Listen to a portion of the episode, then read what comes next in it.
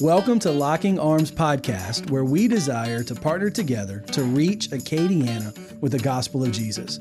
Join us each week as we hear from and pray for the pastors and churches in our association. Well, welcome back to our second episode of Locking Arms Podcast. Um, Brother Chris Fuselier and I are both hosting this podcast, and Today, Brother Chris, we want to talk about uh, pastoral care. You know, what I have learned about you over the past seven months is you have a genuine love for people and a pastor's heart. Yeah. And so, um, so if, if I can ask you a, a simple definition, or it doesn't have to be simple definition, a definition of, of pastoral care, how would you define that? Yeah, there's thank you, Brother Dusty, for having me, first of all. And there's probably a lot of d- different directions you could go with the, a simple definition of pastoral care, but you know, I would say one of them, the one that comes to mind is is just being there for your people when they need you. I think that's just so vital and important. And most of the time, uh, it's not in the most convenient uh, areas of life, or you know, things occur that where people need you, and uh, but it's just being there for your people. I think that's so important. I think that says it all right there. So what would what would pastoral care what does pastoral care look like for you at First Baptist Youngsville? Yeah, well, I think like a lot of other pastors, it's multiple things from week to week, sometimes day to day. Um, just recently, well, about a month ago, we had a church member who unfortunately passed away. He was driving on Highway 14 in the Delcambre area had a medical emergency, uh, hit the side of a subway. Uh, they rushed him to Abbeville. I got a phone call, got in my car. Took me, you know, good 20, 30 minutes to get there from Youngsville.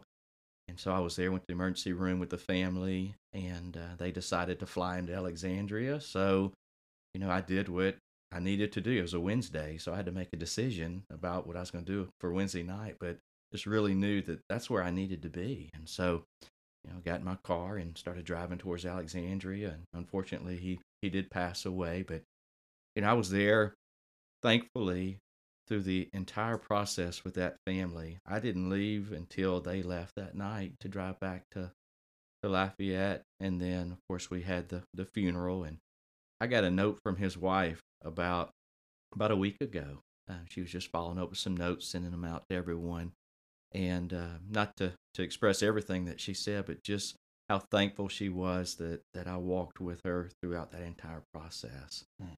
To me, that's what it's all about, mm. you know. And you can't be everywhere all the time, but I knew in that situation that's what I needed to do. That's where I needed to be, and and I knew that's you know that's where God had placed me for that moment. And to me, that that's what it what people need. They need a pastor to to love them, to be there for them.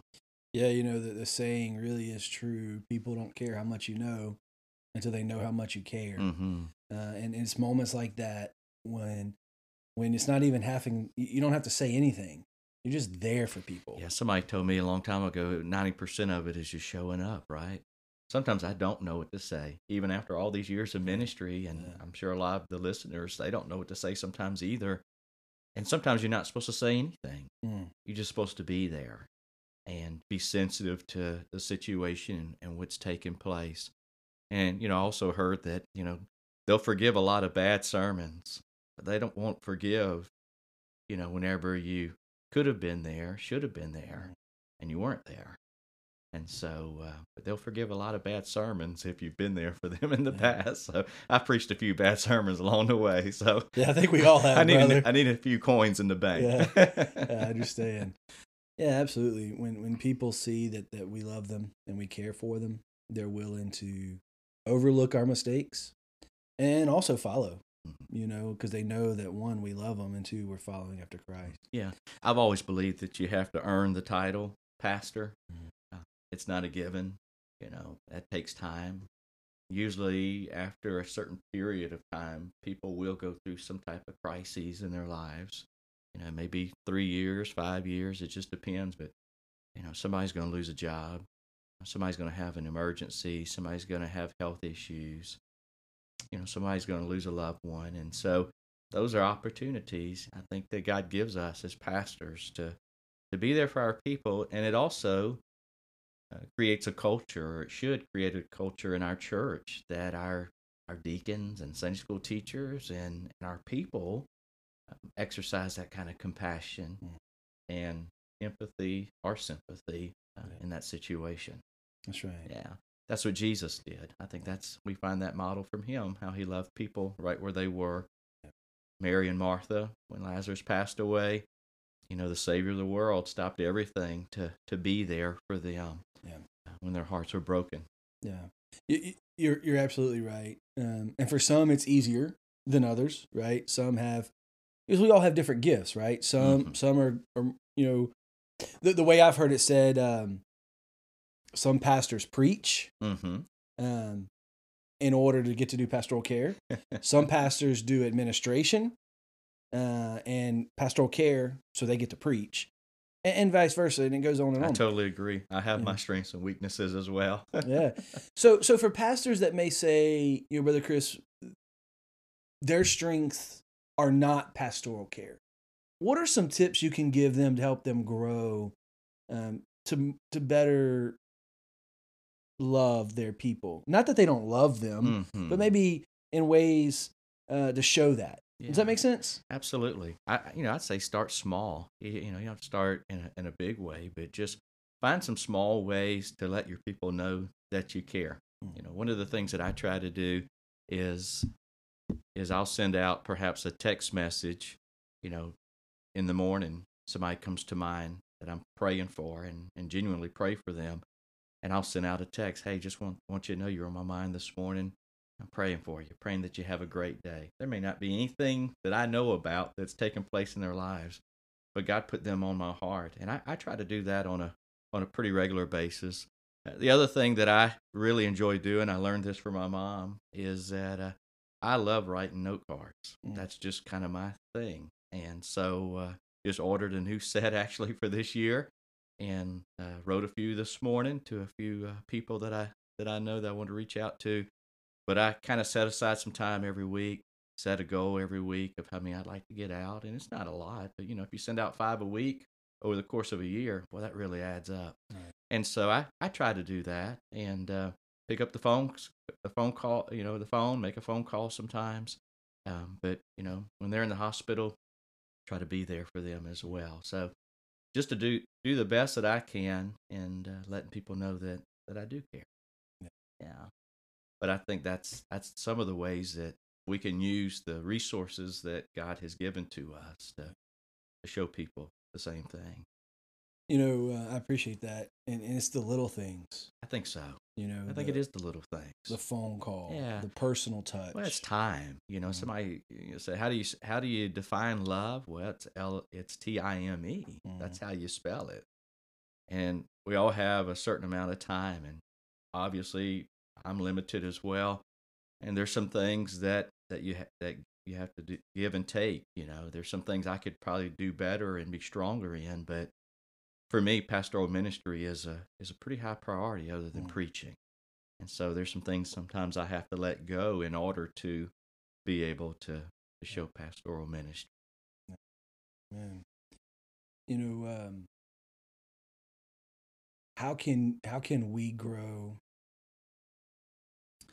for you know the so let me let me phrase it this way, and I may be one of these people, okay, Okay. uh, in in my own life, but there are some people that are easy to love, and there are some people that are not always easy to love. yeah, and you're And looking again- at me as you say that, you know. Well, no, no, no. I'm saying I, I could be one of those that's not easy to love, right? Especially, I'm, I, you know, if you're an introvert, yeah. you know, you, you don't Yeah. necessarily always need that. But I think that's true for all of us. Sometimes we're easy and sometimes we're not easy to love. That's right. Just depends on which day it is. that's right. How can we? Because we're called to love everyone. Yeah. Right. So Tough uh, sometimes. The, the, the commandment is love God, love people. Right. Mhm. And all the commandments are summed up in those two. Jesus tells us. But how can we um, uh, intentionally love those who may want to be at a distance? Uh, does that make sense? It does. You know, obviously every person is different. And sometimes it takes a while to, to learn how to minister to a person. And not only that, but you have a husband and wife who have different personalities and you know, and so you you learn how to to minister to the husband or, or to the wife or to a student. I think you have to get to know people. Mm. You know, once again, that that takes time. Uh, getting to know your people in such a way that you learn how to minister to them. I have people in my church who, uh, if they're in the hospital, they they really don't want anybody to to visit them. They would prefer not to have a visit. And so, what you look at it, you know, you step back and say, okay, well, how can I show God's love, but yet not intrude? Mm. Because I definitely want to show God's love. And so that's whenever perhaps a, another way will be best. Mm. And so, yeah, I think a lot of times it's just getting to know your people. And then, like you said, sometimes, you know, you, you have people in your church eh, where it, it's a little harder to to maybe show God's love. And Mm.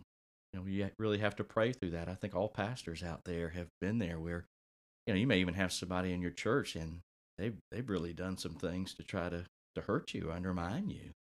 And then you find out, you know, something's going on in their lives and and you know what you need to do.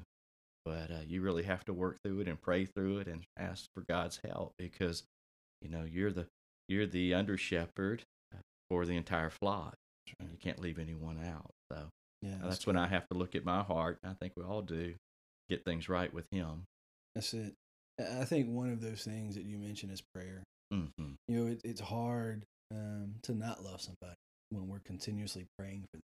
Yeah. You know, and, and praying for their family, praying uh, that God would, would watch over them. And so, who are we praying for? We're going to be good pastoral care pastors. We need to love people and pray for them. hmm I think another another aspect there is relationship building. Um, we gotta.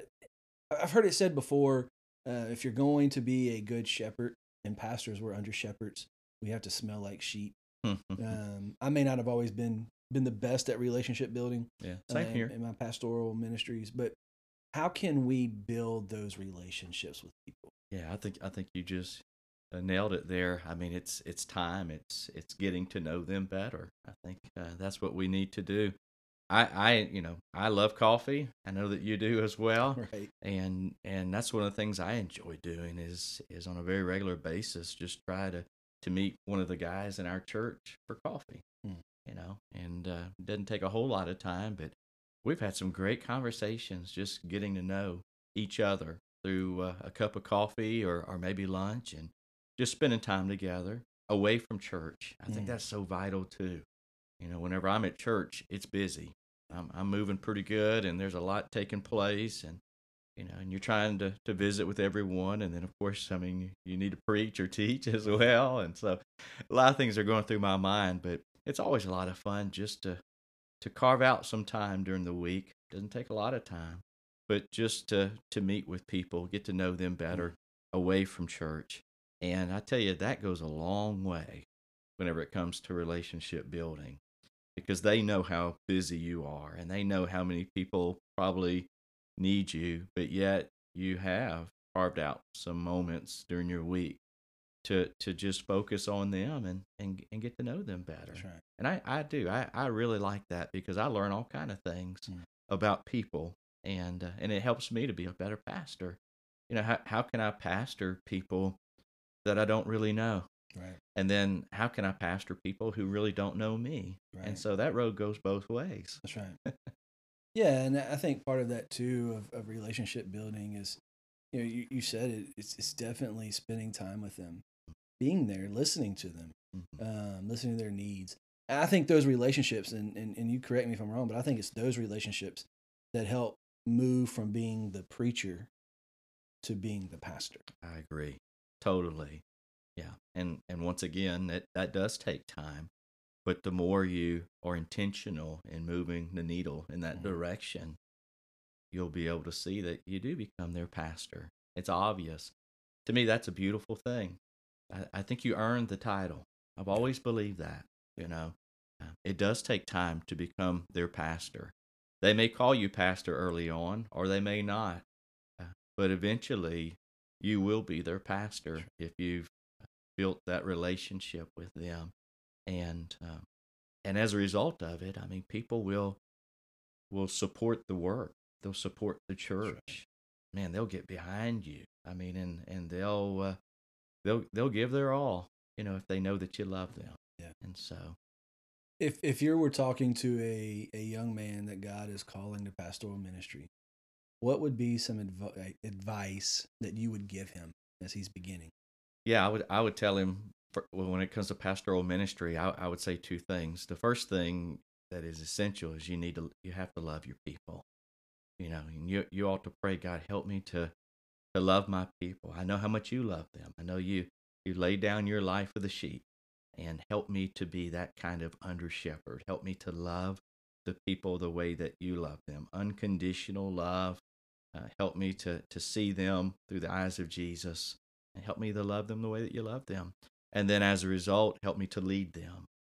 You know that God would give me the ability through His power, the wisdom, uh, to be sensitive to the direction that He is wanting us to go. Because as we find in Psalms 23, a good shepherd always leads the sheep Mm. towards a better future. Mm. And so give me a heart for the people to love them. Lord, give me the vision to lead them as well. I think Mm. both of them go hand in hand. And when you love the sheep, most of the time, not all, but most of the time, the sheep will follow the shepherd if he loves them That's it. and he can lead them. That's it. Well, if I can and can shift a little bit, um, you pastor First Baptist Youngsville. Mm-hmm. How long have you been pastoring there? April 1st, I will celebrate 10 years as their pastor. April Fool's Day. I'm not sure what that means. I tried to start on April 2nd, but it just worked out better April 1st for them. There you go.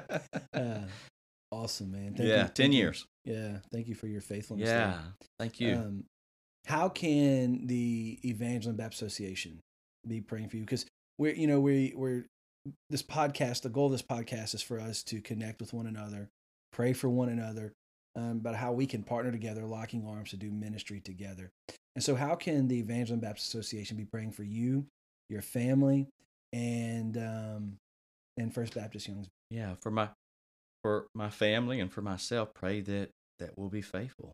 You know, pray that we will love God, that we'll walk with Him, that we'll enjoy the ministry that He has given to us at First Baptist Youngsville, and that we'll just continue to to serve Him in that way.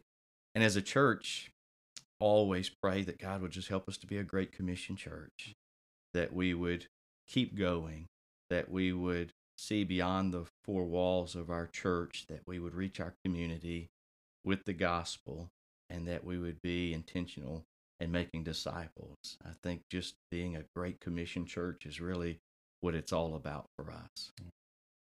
Brother Chris, thank you for um, thank you for co-hosting. You know this this Yeah, podcast with well, me. it's my privilege. Thank you for asking me. Yeah, I- I'm excited um, about how this can maybe help connect our churches. Eh, Share a little bit of stories or the pastor's story with with our churches so that we get to know one another a little Mhm. bit better. Yeah, God's given us some great men and women who are serving in E- in the EBA and the churches under that umbrella, and I'm excited about getting to know each of them in an even better way. Yeah. Yeah. Well, let me pray for you, Brother Chris. That's okay. God, I come and I thank you. Um, thank you for Brother Chris. Thank you for uh, his faithfulness to you. Uh, thank you for his desire to serve, Lord. And I pray, I pray for his family uh, that they remain faithful to what you've called them to. And I pray for the church that he's been called to shepherd, Lord. I pray for First Baptist Youngsville that as they seek to reach the Youngsville community and ultimately the nations with the gospel, uh, that God, you give them opportunities to be a great commission church making disciples of all nations for your glory. Lord, we pray you bless them, watch over them, and protect them. It's in Christ's name we pray. Amen.